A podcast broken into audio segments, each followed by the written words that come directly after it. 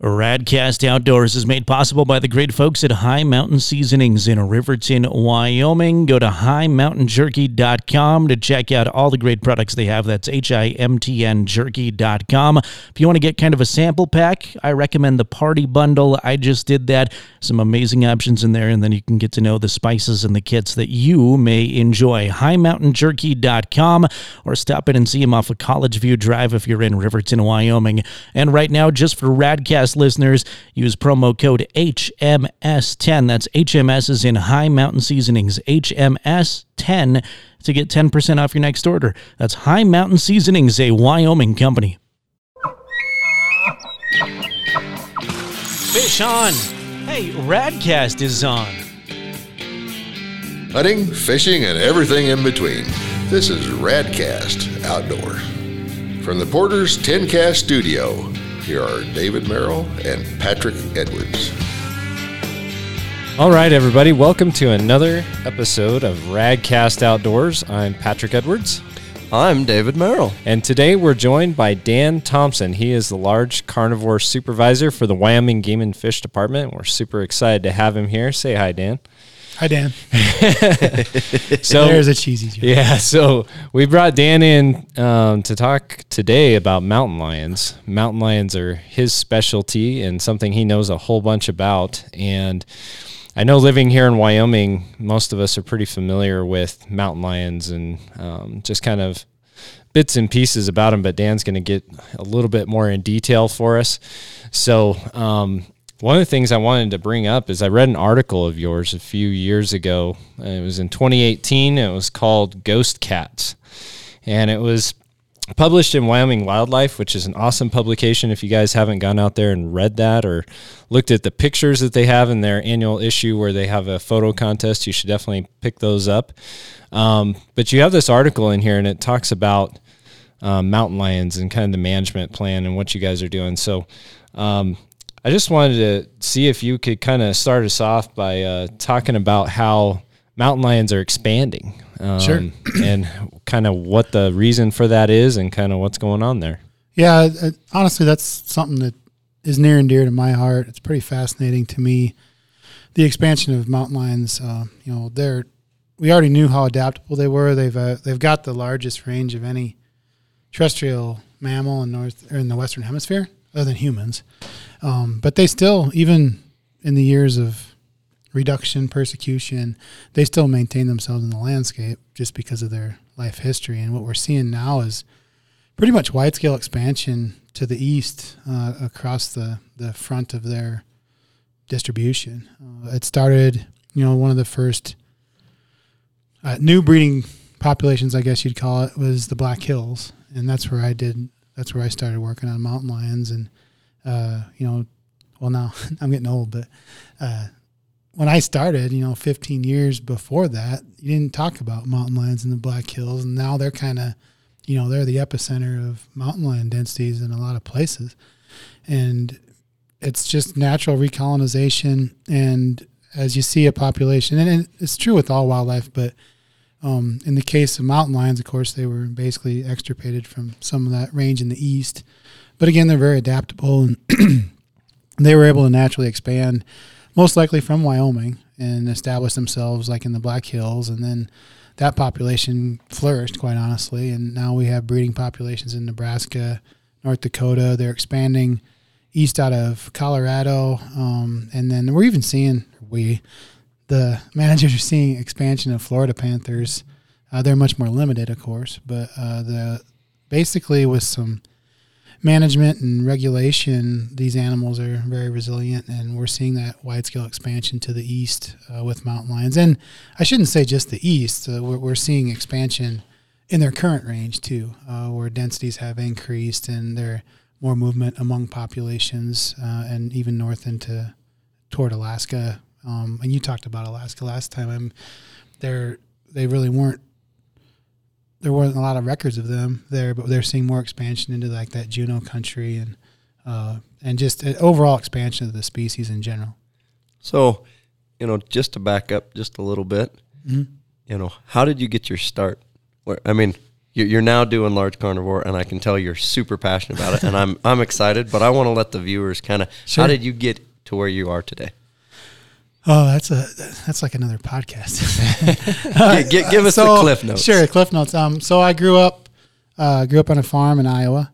Uh, a lot of Midwesterners end up in the West, I guess. And uh, but I I grew up, you know, with a lover of the outdoors and hunting and fishing and trapping and, and doing those things. And uh, for but for some reason, I, I always wanted to work with wildlife. I knew from a young age, and um, I went to college for wildlife and fisheries, and somehow made it through.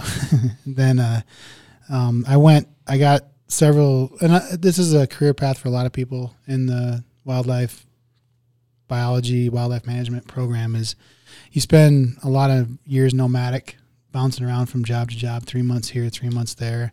Kind of study jobs where they're doing a specific species yeah, working study for grad students, working for states. Um, I, I mean, I've I've done my first wildlife job was songbirds, small mammal trapping, and habitat. Yeah, that's what I'm gonna say. Is it's typically not You just large jump carnivore. into- yeah, yeah, you're, yeah. you're doing a, And a so- turtle study somewhere Yeah. for three months. But you know, at the end of the day, I think that makes you well versed as a biologist. I think it's it's great, and so um, I bounced around. I worked. I, I kind of got into the world of turkeys, wild turkeys, and uh, I ended up doing a master's on wild turkeys in the Black Hills.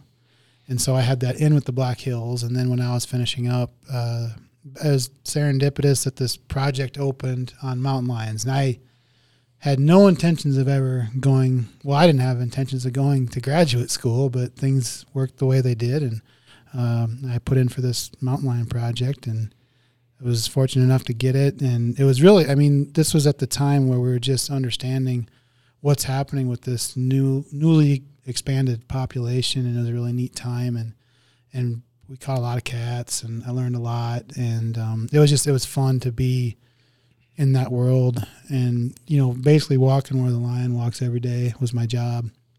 And so i finished up there and and uh, uh, there was an opening here at wyoming game and fish. And i uh, interviewed for that. And basically i was hired as the trophy game biologist was called at the time but focusing on mountain lions i did that for five years before moving into the position i'm in now So, in your free time, would you rather hunt or fish? And what would you rather be chasing? see that's not fair yeah, I know. Um, I I think I grew up fishing more, uh, because I, I there was where I grew up. There was a lot more fishing opportunity, and um, there was only certain things to hunt. I guess put it that way. I think if I was in Wyoming and we didn't have elk and, and Well, I read a- pronghorn, but um, you know, I I it's obviously dependent on the time of year, but uh, I I I really enjoy spring turkey hunting. Uh, obviously, I enjoy everything that we have to offer in the fall for hunting. Um, but I I guess I that's an unfair question. He's torn. Yeah, I am torn because it's about 50-50 and I, I don't um you know, a lot of times now it's more if I can get the kids out to do something like a rabbit hunt or take the kids fishing and Brookies in a high mountain stream yeah, in? June, yeah. July. Yeah, and and I have no issues putting a worm on a hook at Lucky Pond outside of Lander because you can catch fish. You know, um, with with little kids, you want to keep them. They you don't have to put them on a death march the first time they go out, and so I think there's there's a lot of great you know pond fishing opportunities for parents with young kids in Fremont County. So I do take advantage of that quite a bit, and uh, try to get the kids out rabbit hunting is what I started with. So that's what I do with them.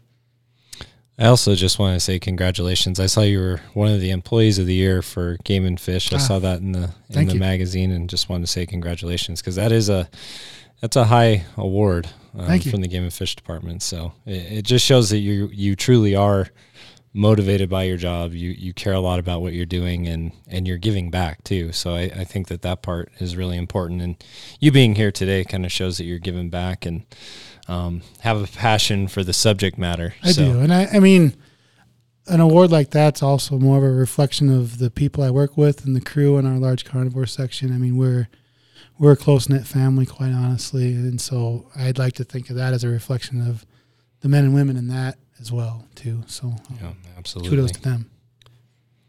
So I want to get back to these cats. Um, you talked a little bit about how they've kind of been persecuted, killed off. Uh, tell us the history of that. So, uh, like most of our large toothy critters in uh, North America, um, with westward expansion, the, the goal was to eradicate mountain lions, wolves, and bears from the landscape. I mean, there's federal governmental programs to do so.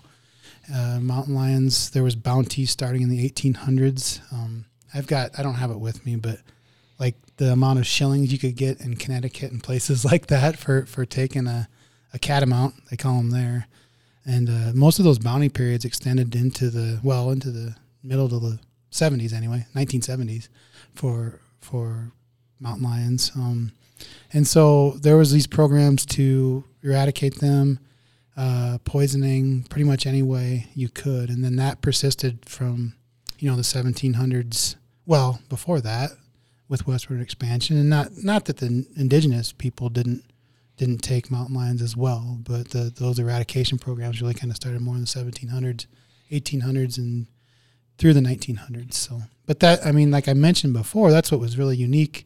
I think about mountain lions is that despite all efforts to wipe them from the earth or wipe them from North America, they still their life history they're very reclusive and elusive, and they kind of just they make a living without knowing they're you you don't know they're there. When a uh, bear when a bear shows up in the neighborhood, you know they're there. I was gonna say of, of the three, you know, grizzly bears, wolves, and and, and mountain lions, ha- having interacted and, and witnessed all three in the field, and, and I, I I like all three. I think they're cool, but mm-hmm. there's something extra special about those cats because it's just your eyeballs almost don't believe. You know, bears Yep. kind of. I wouldn't say clumsy, but they're a little cumbersome when they're walking. They're they're a little more noisy. You know, Yep. they're they're quiet, but they're they're a little more. Wolves, there you can hear them all the time, and they're they're kind of they're a little more scattered, right? Yep. But a cat, when they, it comes, you know, out of a clear cut or up a draw or something, working a ridge, it's just it's almost like a ghost. Ex- Well, and their whole life is built on stealth, and so yeah, absolutely, and and I think that's what's, I think that's what invokes a lot of interest, or and or fear with mountain lions is that that stealthy approach, and uh, that that a lot of times they are out there and you just don't know it, and so um, but but definitely, I mean, yeah, I think you nailed it. Bears are not bumbling, but they're they don't they're more deliberate and uh, well in a different way. Mountain lions are very deliberate but very quiet about what they do. And if you've seen a mountain lion um, you, you almost have to you stop and like you look and it takes your brain a second to to recognize what it is quite honestly. If you see a wolf you know you know. I mean if you guys have seen a wolf it's it's obvious there's like that's a wolf and and bears are bears but you just you don't see mountain lions it's rare enough that you almost have your brain has to take a second to to figure out that that's what you're seeing But the wolves are running through the field almost like your your golden retriever, your German Yeah. shepherd. They're they're they're they're they're pack hunting, right? Yeah. And the bears are they're either rolling rocks or working a trail or they're they're they're deliberate, like you Yep. said. But the cats are just they, they pause and they look back and the twi- tail twitches and the, and the ear twitches a little bit and you look and then they, they spot you or they just keep moving and it's it's it's eerie. Yeah, it is. It is. It's kind of a. Uh, there's almost a mystique about them that's, I think, pretty unique to to most large cats. But I think, you know, a solitary animal like a mountain lion just it, it it does have a different mystique to it than the other animals that we have in Wyoming. Yeah, and there's two predators that I always think about about, especially when you talk about adaptability to their surroundings. And one is coyotes. Coyotes are everywhere, and they figured out how to survive everywhere. And mountain lions, and they're extremely adaptable to humans, and they figure out a way to exist where humans are, and they, and they figure it out. And so, I was wondering if you could talk about that a little bit, just how kind of what you've seen um, working with these animals and how they interact in you know human and urban areas because i mean california is dealing with it lots of different Sure. places so how do they do that so Well, I, I think you already kind of attributed it to their resiliency and adaptability. And uh, you know, again, we're I mean, we've been studying them since the '70s um, when Maurice Hornocker was one of the first people to put a collar on one. But that's in the evolution of you know since the Pleistocene, 30, 40 years is not much. So we're still learning about them, but they they can make a living wherever there's there's food and hiding cover, and that's what we're seeing in a lot of areas. Uh, the Colorado front right now has a lot of uh, where the basically the exurban as they call it, where mountain lions are there, but there's a prey source. And what they're seeing in areas like that is they're eating a lot of raccoons and things like that. And when we've seen, we we did some work in Rock Springs. Um, Justin Clapp, who's a Fremont County native, uh, he's our mountain lion biologist now. We initiated some work down there, which is a little different lion habitat than what you'd expect in the, the Wind Rivers here. And, and we see them eating more coyotes and pronghorn, things like that. Uh, in the Dakotas, we saw them eating um, badgers and mink and things like that. And so they're very good at, at figuring out what's available. And, and then there's always specialization that occurs. And so uh, as that, you know, as, as we have more residential areas, if there is a place for them to, to go about their business and there's a standard food source, they, they can stick around. And House cats.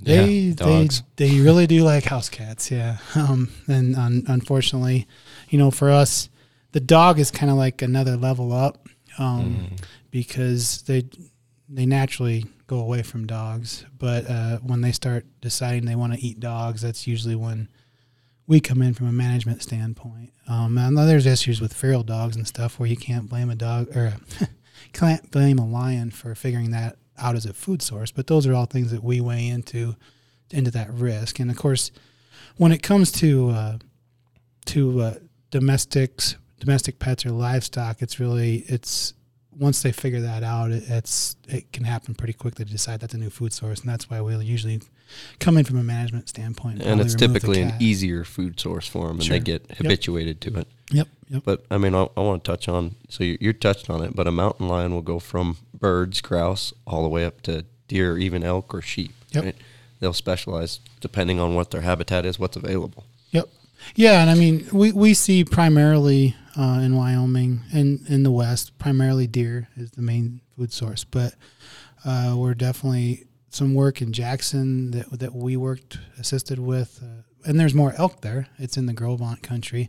They were eating a lot more elk in proportion, and especially in the winter when they're when they're able Now, to are be they- stocked better. Are they going after calves? Or are they going after healthy adult? Usually it's calves or cows. Um, Okay. And, you know, talking with the, Elbroch, who was the researcher at the time, it's like we were talking about, you know, if there's three elk standing there, they're going to pick the one with its head down, you know, that they can go to. Uh, but but it's it is based on vulnerability, and but you'll get some toms like some big mountain lions that'll specialize on on larger elk, and you know it, you can look at it this way too. A, a, a bull after rut is much more vulnerable than uh, an adult cow, and so uh, they're a stalk and ambush predator. So they're not, you know, they're they're just whichever one they can get to and get killed quick is what they're going for. What is kind of an average on ungulates a success rate on like a stock for a mountain lion? Oh, that's a great. I I don't even know the actual success rate on a stock. Um, they're they're pretty successful because of they're not the a coursing predator. That so like with a, a wolf or a coursing, or even like a like So they're not African gonna- wild dogs. They they they they have a lot that they break off and don't aren't successful. Uh, but most mount once a mountain lion makes that commitment and gets close enough. I mean, sometimes they get away, but it's pretty rare once they once they get their teeth into the neck. I mean, they're very their predation technique is to they're they're basically evolved that their jaws and their teeth are meant to disarticulate the the vertebrae, and that's why deer they can do that a lot better. When they get a bigger elk, it's tougher. Or like in the instance of a rutting deer, where there's a lot of neck, if they can't get around to it, um, then they might try a suffocation kill, but they're going to get their butts kicked with sharp hooves if it takes them a while. So it's all part of that strategy, and they learn it through time. And but they're very efficient at what they do. Yeah, you're talking about their physical abilities. Tell us more about that, like their leaping ability and some of the strengths that you guys have documented. Yeah, I mean they're they're very impressive as far as they can. I don't know exactly how high, but I mean it's nothing for them to jump 10, 20 feet in the air over something. Um, you know they're not a marathon runner for sure, and that's why like when we're trying to catch them, we'll use dogs. And once you once you jump the cat, they don't go very far, and they'll go up a tree. Or or go in a hole or something like that. So they're not meant for marathon, like versus like a wolf that can run forever. But they've evolved to run from wolves and learn that hey, if I just run a short distance to the closest tree, Exactly. the wolves will lose interest and leave. Well, and that's I mean that's why you can still tree a. I mean, many a black lab or basset hound or non-lion hunting dog has treated a, a lion over the years because it's a barking animal, and thousands of years of evolving with with canids that go after them is why they go up a tree. Yeah.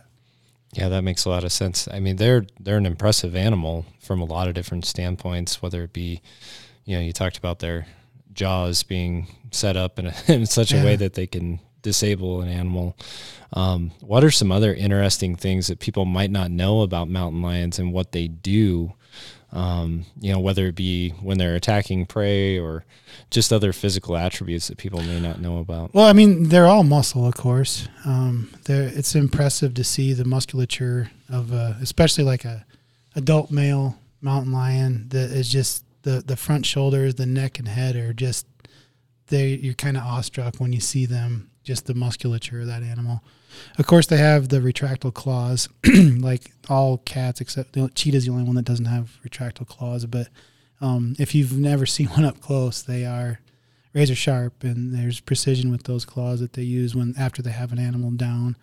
Um, and j- what again? Just the just anything that people may not know about them. I mean, they're they're just an incredible predator. Yeah. I, I don't think people understand sometimes, like especially folks who don't live out west and aren't around them, don't understand just how apex of a predator they are. Yeah, and I mean that true, and then I think that's the the one thing that that we're seeing those changing dynamics with wolves, and that was one of the things we were talking about when I was working in the Black Hills, is that you know I postulated that when I was done with my work, there's probably more lions there then than there were hundred years ago because there was nothing to compete with but themselves, and we started seeing that with uh, infanticide. So like that's something mountain lions will come in and, and kill a litter. Uh, it's somewhat density dependent, of course, but uh, we do see that, and you see a lot of male on male aggression and fights, which are very impressive. I've I've heard them, I've never seen them. Uh, we actually had a we had an individual call outside of Spearfish, South Dakota, when I was over there. He had a this he heard the fight behind his house. It woke him up, and uh, and there was this ridge line behind his place, and so we took dogs up there, and he said something about the cat going in circles, and we didn't think much of it. Well, the, we couldn't get the cat to tree, and finally did, and it looked and it kind of looked like a stroke victim, like half its body wasn't working. And so we, and it, it was obviously in really bad shape. So we euthanized it, and um, I took it back to the lab. And and skinned it and did a necropsy. And like half of its head was mush, the muscle, and there was canine punctures through the skull. And that cat was still alive. It was from another, a bigger, a bigger male that won that fight. But uh, there's a lot of that, those things that happen. Um, you know, one thing we're learning is there's a lot more interactions between them uh, as we get more GPS information on the animals, we do see there's more interactions, but they're still very much a solitary animal unless they're, they're mating or unless they have young. Yeah, I saw a thing on Facebook just the other day. They had five, there were five mountain lions together on this person's front driveway. I think it was in Florida somewhere. But, you know, they were all caught on this porch cam and there were five of them together. And they were like, man, this is really crazy behavior because typically that you Yeah. don't have that many together, but there were five adult lions all in one spot. Huh, and that was probably, you know, as those kittens, as they get older, some people call them cubs. I've always called them kittens. As they get older, they'll get almost as big as the female. And a lot of those bigger groups we'll see is, is probably a, a female with four kittens like that. Ah, okay. but we've seen like there was a um, you know with trail cams and everybody's got a camera now on, in their pocket and you get a lot more of these like here's nine cats together and you can usually look at them and tease out well here's this is the female and three kittens and this is a female and four kittens and it's two family groups on a kill or something like that but you know the black hills is an area where there's I've got a picture somewhere of like six different cats, six, six different tracks going forward Wow. like at two times and and it's so it's just it is impressive some of those interactions that you can see And I mean, I've I've had the opportunity to harvest a mountain lion, and actually uh, consumed it, and it's it's pretty good. People Yeah. don't know that, but until you actually and you've had the the chance to kind of immobilize some of these and collar them, right? And I mean, it's it's hard for me to tell people the the the muscular structure of these animals is it's unreal. I mean, they are purpose built just machines. the the sheer power in a mountain lion it, it's hard to explain i mean but you know you think about this as an animal a female's average about 100 pounds um, as an adult males can get up to can get up to 200 pounds that's extremely extremely rare but um, i've we've caught multiple cats over 170 pounds and put collars on them and um, you know the even those you can get an adult female to take down an adult cow elk. You know, there's there's hundreds of pounds difference there. And then what's even more impressive is that is once they do it, then they'll drag it 200 yards like it's nothing. And so uh, there is just there's a lot of power there, like you said, and um, and I've had, you know, we we did a lot of immobilization and collaring when I was doing my research in the hills. And the first cat I ever caught, it was we actually taught there were two siblings um, females like 75 pounds dripping wet. They weren't that big, but the one was starting to come out of the drug, and we had to do one tightening on the collar. And I grabbed its tail, and it just did like a little lunge and pulled me, me and her with it, half drugged. And so, I mean, they just have they have a lot of power. Wow.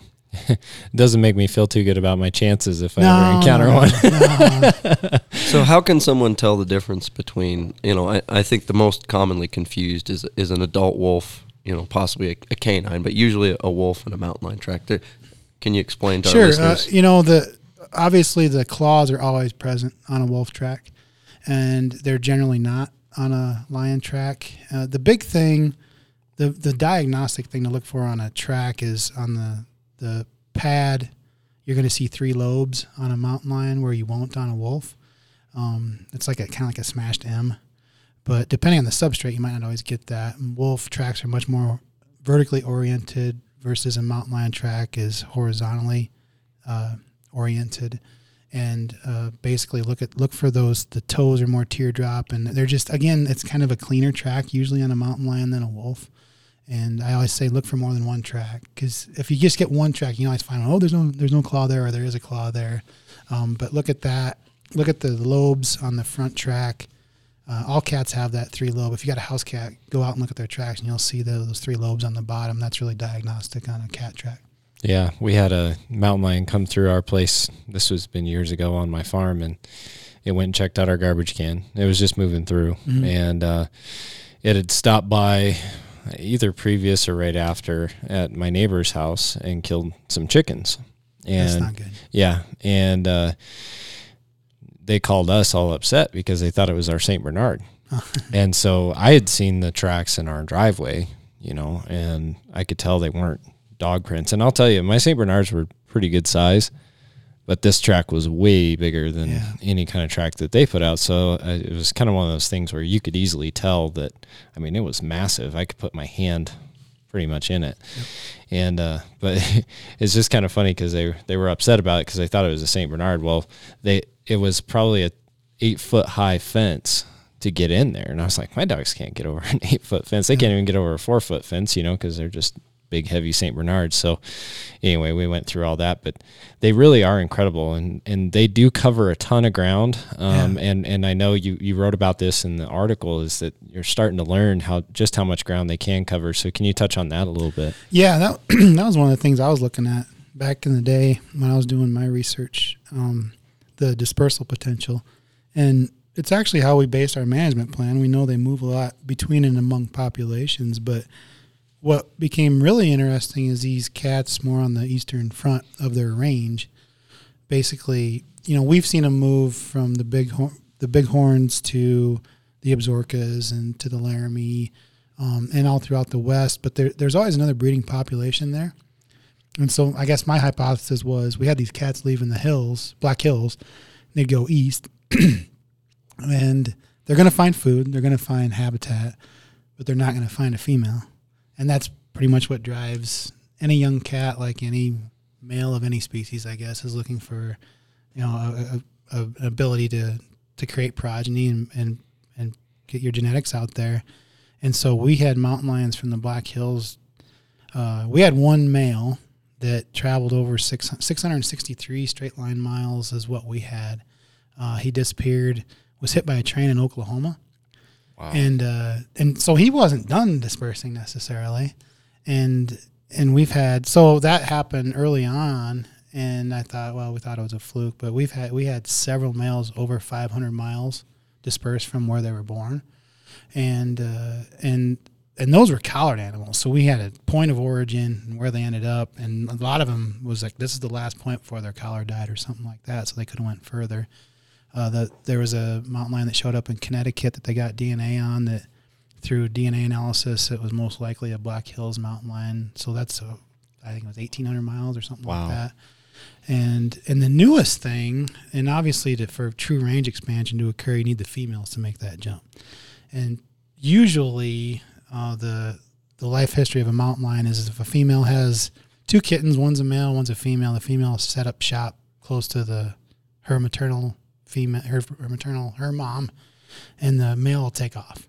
I mean, that's just that's regardless of density. We see it most carnivores. Um, but we, in a high density situation like the Black Hills, we started seeing females make that jump and start dispersing. And so that same cat I was talking about that I grabbed its tail and it pulled me with it, that cat actually dispersed and we lost track of it. And you didn't, we didn't know what happened and we didn't get the collar off, so it was still wearing a collar. And like 12 years later, I get a call from Colorado Division of Wildlife about this mountain lion with a collar that was hit on the highway by Denver. And I said, "Yeah, we've been seeing it here a couple of years, like in the vicinity of this collared cat." Well, that that was a female that dispersed from the Black Hills all the way basically to the Eastern Front by Denver and lived there her whole life. And so that's where you see that true range expansion occurring. So, what is a average lifespan of a cat? Uh, so um, they can live ten years. I've we've seen them over ten years old, 12, 13. That's pretty old though. 10 is, 10 is pretty old for a cat. Um, you know, they reach their prime. Females will start breeding about three years of age, and males and and like if you've ever been around mountain lions, like especially females, basically once they get to that two to three year age, they don't get any bigger. But males bulk up through time. And so like when they become when they're like three years old they start bulking up in musculature in their neck and shoulders and they try to start being a, a resident, resident tom. And that's where we see these fights. Like a lot of three year old toms lose. To a seven year old. yeah exactly. To a seven year old tom because they they think they're they're big enough but those seven year old toms have been around the block So it's like Uh, a like a like a twenty one year old at a bar challenging a thirty five year old. Quite honestly, yeah, it is. Um, and you see those, uh, you know, when that was one thing we saw in a high density population. Those old toms, you know, six plus, six to six to ten faces were all tore up, and they I they they earn their living for sure. Yeah, and you wrote about the story that made national news. There was a, a cat that uh, actually attacked a guy up by Cody, I believe it Yeah. was, and it was pretty desperate, I think, at that. And it was probably from wear and tear, I would guess. I mean, maybe you can tell the story and Well, it was a- some. yeah, it was really unique. Um, the there was a guy cutting wood with a chainsaw, and uh, and the cat attacked him, and he hit it with the chainsaw to to knock it back, and you know, tough Wyoming. I oh that was weird, and went bed went went slept in his camper, called us the next day, and uh, and I wasn't involved with the actual capture or anything, but um, so it was like, well, that's we need to find this cat, you know, and um, Luke Ellsbury, who has hounds that works for us, and, and Cody ran it, and we got it in a tree and could see there was something wrong with it, and euthanized it. And it, I think it had a broken leg or something like that. And it's really rare for them to do something like that, obviously. And so, uh, but that that particular situation, it was it was that in need of something. It went after a guy with a chainsaw, which is not a smart move, I guess. Yeah, and I guess just talk a little bit more about interactions with humans because they're not they're not common. Yeah. And so, could you talk about that just a little? Sure. Um, you know, we don't we don't see a lot of, of dangerous encounters between mountain lions and humans, at least when compared to like grizzly bears or something like that. Uh, as we see, you know, we're seeing more of it, the royal we, I should say, wherever there's mountain lions. You know, in California, where there's a higher density of, of mountain lions and a, and a high density of people using the same landscape, uh, there, there's more potential for that. And so, and but it's still extremely rare that we actually have actual um, attacks or fatalities attributed to mountain lions, and that's the I mean that's the only one really in, that we've had in Wyoming. Um, but we do have where we see issues with mountain lions is more uh, livestock depredation with sheep. And they generally are they're not much of an issue with, with other livestock. Quite honestly, it, it's it happens, but it's pretty rare. And uh, as far as human encounters, um, we talked about a little bit before, but it's it's usually more of a pet situation. Um, and if they become habituated and start deciding that they want to live in town, then it's not it's a recipe for that. Those things can escalate pretty quickly, and so those are usually what we'll see with dogs and things like that. As a bow hunter, you know my my encounters have been I'm mimicking elk, making elk Sure. vocalizations, very quiet, very still. Right, they always sneak up behind me. Yep. and you you never know they're it, all of a sudden the hair on the back of my neck stands Yeah. up and I just kind of look and more than once Sure. 50 yards behind me that you you like get a tail flick or something like, there's a cat right there You- Yeah. but you don't hear them No, and they do. They sneak in. I've had bobcats come in on me turkey hunting actually when I was in Missouri. Um, but but yeah, they will come in on that and but and honestly, they are a curious animal, and they sometimes will walk up to you to see what you are if they're not sure. Uh, but that's not necessarily threatening. But I'm not going to tell anybody what their what their threshold of of, of comfort is when they're with the mountain lion until you've worked with them. So, um, but but generally they they just they kind of know not to mess mess around with people, and that's why when they do, we react quite swiftly. they have a pretty wide r- uh, range of vocalization as well Yeah, they do. Um, and they don't they don't have they don't vocalize as much as people think. Uh, we get a lot of calls. There's a there's a cat screaming behind my house. It's, a lot of times it's not, but uh, but yeah, um, we had a situation. We were uh, trying to capture a, a family group uh, in the Gros Ventre, and so we had uh, cage traps out. And when we were doing it for research, we'd we'd sit on them all night, and we had triggers to tell us when. And at like at one thir- one in the morning, the both traps closed, and so we went up. We would just snowshoot up to them, and we're going to work them up, make it happen quick. Well, it was there was two different family groups there. We caught the female of the one family group and a like a six month old kitten of the other family group. And so those they actually walked around us and they were vocalizing to each other. They kind of do these chirps and whistles, and uh, that was really neat to be part of. I mean, we worked them up really quick and set them on their way. But it was yeah to hear those the the kittens do a real whistle, and some of the vocalizations of females are a lot like a cow elk calling her calf. So I think there's there's some things that are going on there too. But there there is kind of a neat little communication that occurs. It's pretty quiet just between, especially a, a maternal female and her kittens. Yeah, what's the statistics on how many kittens they have typically?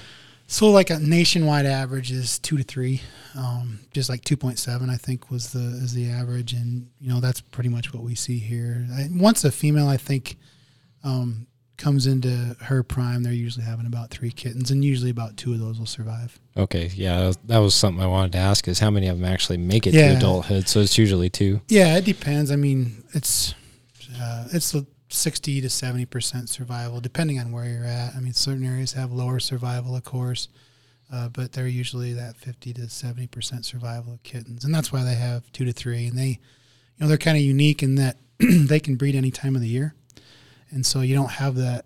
They're all born in the spring, like a like canids or like even bobcats, and so. Um, there's a definitely a birth pulse in late summer, early fall, which probably mimics when those cats are coming of age, there's also neonates dropping on the ground, so there's a more food for them. Uh, but we've definitely documented um, kittens year round, anytime, any month of the year. So um, one of the questions that a lot of people have is how do I react if I do come face to face with a mountain lion because it is different Sure. than with bears. So can you talk about that a little? Yeah, absolutely. Um, so, as with everything, do not run. I know that's a basal instinct is to run, um, and so with the mountain lion, you want to keep it in front of you, talk firmly, and because, like I mentioned before, they they instinctively know not to mess with with people. I mean, honestly, with the amount of people and mountain lions we have in the western U.S., if they wanted to, it'd be it would be a different situation. It'd be like Tsavo lion type of situation, but they, they just know that we're the dominant to them. I think you Um, touched on one part is, you know, th- when they go to predate on an animal, they want it looking away and down, and you know, so if you if you can maintain that eye contact, Correct. they they become uncomfortable. Well, and it's keeping them in front of you, and honestly, it's letting them know you're not a, a prey, you're not potential prey for them, and so um, that's why. And we do we we do uh, workshops throughout the state, and we have a lot of information on our website and things like that about being safe in lion country because lions are the, I mean, they're the ubiquitous carnivore in the state. You can you can run into one anywhere, and so um, and there, I mean, there there's never a, a ton of them, but there's the potential. And so uh, the big thing is is like you said, um, keep them in front of you. Don't run.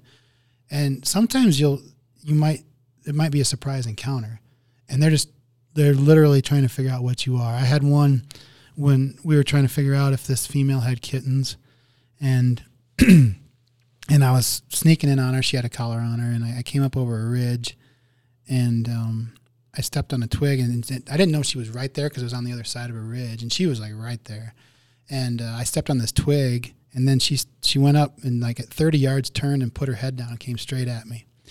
And so, like we say, make yourself look big, talk loudly, and I made myself look big and yelled a few expletives at the time. and uh, uh, but she, the second I did that, because she didn't know what I was, and she did have kittens actually at the time, and uh, I, I threw my hands up in the air and I I said some things, and uh, she picked her head up and went the other way. And so that's the one thing. I know it sounds silly, but make yourself look big. Show that animal that you're not you're not a deer. You're not something to that they would normally want to to have for supper, and um, they're going to go about their way the strong, strong majority of the time.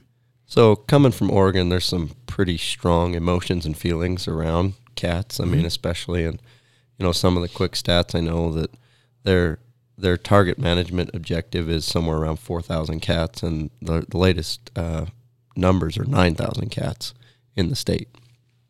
But I, I kind of, without getting very controversial, I just want to shed some light on running cats with dogs and, and trapping cats, right? Because uh, have you done any, you know, leg hold traps where you've, you know, work the cat up and, and then turn around and, and let it loose? And I mean, because there's this stigma that leg hold traps are, you know, instant death, and there's a stigma that, you know, if if you treat a cat with dogs, you've basically, you know, somehow irreparably damaged that cat. Sure, and I mean the go-to method of catching a catching a mountain lion is dogs, trained dogs. Um, then there's all kinds of different dogs that you can use, but generally some form of hound or cur or combinations of those are used to to basically track the animal. Um, excuse me, like I mentioned before, the the actual capture part doesn't take that long, uh, but again, you know, mountain lion can travel 20 miles in a night, and so when you set out on a track, you're always seeing how fresh it is first, and uh, and if you let the dogs loose, you know they're going to run it, but until they actually jump the cat, you, might go eight, you might go nine miles and nine and nine tenths miles, and then jump the cat, and it's going to go 300 yards, and then go up a tree. So that part is actually not very stressful on the on the animal itself. Uh, there's a study done uh, here in Wyoming. Uh, Fred Lindzey, when he was still here, to look at uh, the stress hormones from running cats and whether it was negatively impacting them, and it wasn't, unless you ran a cat multiple multiple times in one day. So it's actually not it's not a it's not impacting that animal overall to run it with dogs, and otherwise we wouldn't use it for research, obviously. And a lot of there's a lot of houndsmen out there that are selective, and they just want to run their dogs, and they'll tree a cat and pull their dogs off. And cat waits and comes down the tree. I mean, most some cats get aggressive in the tree, but most of I, honestly, a lot of them look bored up there. Like, when are you gonna pull the dogs and just leave me alone? And so um, that's just not. It's a tried and true method, and and obviously we're we're not going to do anything from if it's from a monitoring or research standpoint. We're not going to do anything to overly stress the animal, and it's just it's a really good method to. to At that point, when the cat's up the tree, you, you you'll dart it, sedate it, right? Mhm, yep. Work the cat up, and you're you're doing it in minutes, not hours, and then Yeah. you're gone. Yeah, yeah. It might. I mean, the drugs that we're using for mountain lions might take about an hour, but that gives you time to to get all the information. I mean, I'm a big proponent. If you have an animal in hand, you take everything you can. That's not invasive to the animal. We'll take blood, obviously, and get genetics, but you can learn a lot about the overall population by every animal you catch, and that's why we we do that.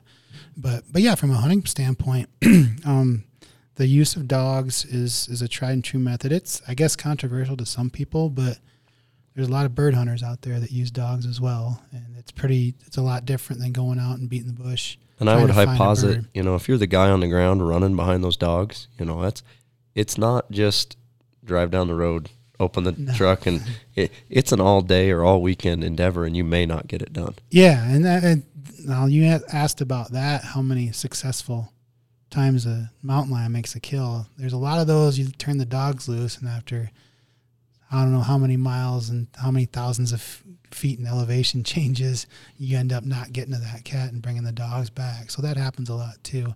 But I mean, for me, um, whether you're doing it on foot, tracking their where they go, or with dogs, you learn so much about the animal by going where the animal goes. And I that that was one thing that that's how I learned so much about mountain lions is we had all these cats um, had radio collars, but it was the old school VHF where you had to go out and find them. And so I, I just you you live where the lions live, and you, you get to see all the unique things they do. I mean, they'll go up and climb across the log because there's a log there, you know, things like that. So I was fortunate enough to be able to do that. So, if you had to give advice to folks who actually want to hunt for these animals, because I know there are a lot of people who Sure. get excited about it, what would you give them as far as advice on how to target them? Obviously, dogs sounds like a good way to go. Yeah, yeah. I mean, if you if you know someone that has trained hounds, that's a really good way. I mean, that's the ninety percent of our harvested lions are with with dogs. And uh, if you don't want to go that route, I mean, we talked about you're going to find lions in rough terrain where there's especially deer, deer and elk, and know what those tracks look like. It's always good to go out after a fresh snow and look for tracks. Um, and that's how most that's how with hounds we do it for the most part. Uh, but you know, there's there's people that have had success in calling as well, uh, be it the elk cow calf calls or distress calls. Uh, you can get calls now that mimic or that are recorded mountain lion calls. I've tried those. I haven't had much success myself, but um, uh, but but you can use a lot of different calling strategies, especially if there's a high density. Um, if you can find a kill, that's you know if you if you're really willing to do a lot of hiking on tracks, eventually you're going to find a lion kill, and if you can wait on that, there's going to be a mountain lion close. Excuse me. The kills I have found, it seems like, you know, they'll they'll go ahead and go for those internal organs first, especially Exactly. the liver, Yep. And then they kind of cache it, Mhm. but they do come back and consume the rest of that animal, don't they? Oh, absolutely. Yeah. So, and you, I'm glad you said that. So, mountain lion, the things that we throw away usually are the highest protein, you know, and so that's what they're going to go for first. And when they when they make a kill, like I said, it's usually a neck bite. They're very clean when they make a kill. You know, we we do a lot of verification of what killed this or that, and it, whether it be um, native prey or livestock, things like that. And so, all the different carnivores have very typical ways of killing their prey. Mountain lions are very clean uh, on the, the neck or or the generally at the base of the skull, but sometimes neck. And there's sometimes they'll crush a skull on a smaller animal, but you don't see any of the the business on the legs or the hind end like you do like with a canid or something like that, or like a bear's on along the dorsal midline. But then they'll go in. They'll open up the rib cage. They'll they'll take out the rumen first, and that you'll you'll find that somewhere close to the kill, off by itself. But then they'll eat those internal organs right away.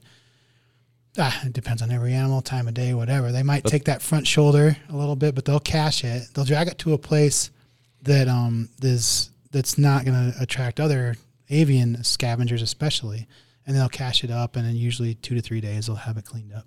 So for the, the livestock ranchers, I mean, if, if they get a kill, kind of like Patrick's misidentification with his canines, Mm-hmm. is uh, you know, you really kind of got to do the necropsy to Mm-hmm. to determine what it was, right? Well, and call us. Yeah. I mean, Yeah. that's what our job is, and, and we're always available. And give us a call. And because we do have a compensation program, if it's from a bear, wolf, or lion in certain areas, we're going to pay you compensation if it was done. And so, and it's a very equitable program. And yeah, just get a hold of us, and then we'll come look at it and tell you what we can do. But I mean, tracks is one way, but you could have multiple predator tracks around a Yeah. carcass, and you really kind of got to come out and have have a specialist come out and determine how it happened. Absolutely, and, and we see that a lot, you know, in, in Northwest Wyoming, where we've got them all, and uh, there's always going to be a a bear on a dead carcass. You just got to determine if it was scavenging or, or if it killed it, and so that's why we'll do that. So, what is the population density for Wyoming, and what's the targeted goal to maintain? So we're we're a little different in that we don't have a number of mountain lions for the state. We assess the populations through trend of um, where whether the population's stable, increasing, or decreasing. Now we that doesn't mean to say we're not doing some targeted areas where we're, where we're getting densities, and we're always trying to learn more about that. But but basically, our goal is to maintain lions in the landscape at regional density or at different differing densities depending on regional objectives. So, certain areas we might try to maintain a source population, but primarily we try to maintain a stable population. We've had several areas where we've our goal is to reduce the densities, and we have. And so it's kind of that. It's because of the way mountain lions move amongst populations. It's this kind of a source stable sink movement. But you guys are letting them naturally disperse where they want to. There's no artificial relocation displacement. Absolutely. If there's that's one of the big as you mentioned before myths. Um, not so much here, but the further east you go, uh, the notion as these animals show up in new areas, it's always black helicopters or and this is seriously it's black helicopters or uh, semi trucks or hauling trucks that bring these animals in. Uh, What would be the benefit of doing that? none. Okay. and the cost would be what? a lot. Uh, Yeah. But but I mean, I, I people just when you get an animal like that, like we talked about, that is an apex predator, good at what it's doing, gets people nervous, and I understand that. And um, but then when the conspiracy theories start going around, it's interesting. When I was uh, when I finished up the field component of my work, I was living in eastern South Dakota, like a mile from the Minnesota border.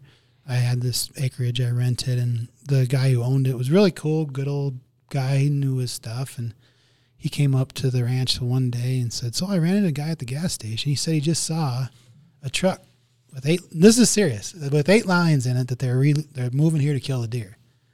I'm like Kurt, come on, man. That's that is not true. No, and so and that that's kind of the big thing that that because of increasing deer populations in the Midwest and the East, that managers are bringing in mountain lions to take care of that, and that's absolutely false. Yeah, that makes sense. Um, I do want to get a recipe from you because I know that you actually have eaten mountain lion, and you say it's really good. David's had it. I've never had it. So tell us if you were to have some mountain lion meat, how would you prepare it? depending on time of year um, and what cut of meat we're using. Uh, like in the summer, if I had a back uh, back strap, I would marinate it because it is a tough meat. but you can marinate it and just put it on a grill and kind of cook it like a pork tenderloin. I've had it that way; it's really good. Otherwise, it's it's a very crock potable, if that's a word, crock potable uh, meat, and I've had it. Now, one thing I haven't done that I want to try, my wife makes a really mean green, green chili. I think it would make a really good green chili. I know um, a friend of mine has done that, and otherwise, um, uh, slow cooked like uh, like a pork taco, but a lion taco with lime, cilantro, and all the fixings, guacamole. Uh, So why is there a, a palate difference between the canine and the cat species? as far as how they taste? Yeah. I've never actually eaten a canine. I, well, I shouldn't say that. I think I have when I was in Africa. I had it, but that was a domestic dog. I guess. Um, I think it's because of again the the canids are built for endurance and a marathon, and so they're they're you know you look at the uh, skinned canine, any of them, and there's nothing to them. You know the mountain lions have a lot more meat, so I think that's going to impact the flavor of that meat, like it would you know, like a skinny skinny deer versus a fat deer. You know, there's going to be difference in taste. That's probably why. And I I mean, I, I've had both carcasses skinned and hung, and I, I haven't eaten a canine. So, Yeah. and, and I don't know if it's it. It's not such a mental thing. It's more just if you were to look at the two side by side, one looks appetizing, the other doesn't. Yeah, it's a darker meat on a canine, and it's just there's not as much to it. Um, that's not not to say I wouldn't try it. I just, um, yeah, I'll I'll try just about anything. But Sure. And I know, David, you like it. So how do you like to prepare it? So I've had it uh, just on the barbecue, but we've also uh, made jerky out of it, and it's actually a very good jerky. I bet, I've never had that. I'll try that. So what would you say to the folks out there that are afraid to try it because it is a cat? I mean, you two have had it. So what would you tell them?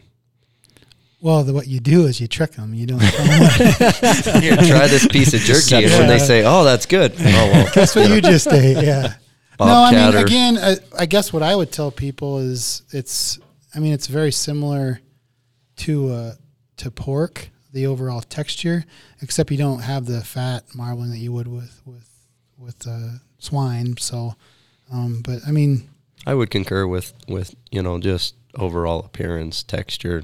It's not again, it's not saturated fat like pork, but it's it would be like a really really lean pork. yeah, It'd be something that you know sound would sound good, like in a crock pot with some you know green chili or you know something like that. Doing a pulled pulled pork Yeah. carnita Yep, type deal. I mean, that would probably be really good. So Yep. I'll go as far to say if if you're out there and you have one and you don't want to eat it, I- I'll take it. I'll eat it for you. yeah. No, and I, I there, that's true. I mean, it's it's worth saving that meat and trying it, and you know, it's always good if you're at a wild game feed to to bring in something different. So It's usually gonna be a- small game, but it's always gonna everybody's gonna try it. We Unless you're a houndsman, it's going to be a little bit hard to procure that consistently. well, true, exactly. yeah. Well, cool, Dan. I really appreciate you coming in. Um, mountain lions are obviously a really great species that we have here in Wyoming, and it's cool to hear a little bit about how they're being managed and um, just learn more about those cats. I really appreciate you taking the time today. Yeah, anytime. Thanks, guys. And now it's time for the Radcast Outdoors recipe of the week, made possible by Hi Mountain Seasonings, a Riverton business.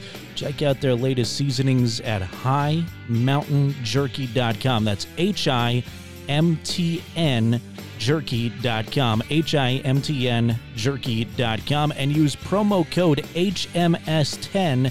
That's HMS10 for 10% off your next order. Hi Mountain Seasonings. If you've made it this far, congratulations. We're now to the recipe of the week. You've just finished another episode of Radcast, and I'd like to share with you another favorite recipe of mine, which is smoked salmon dip.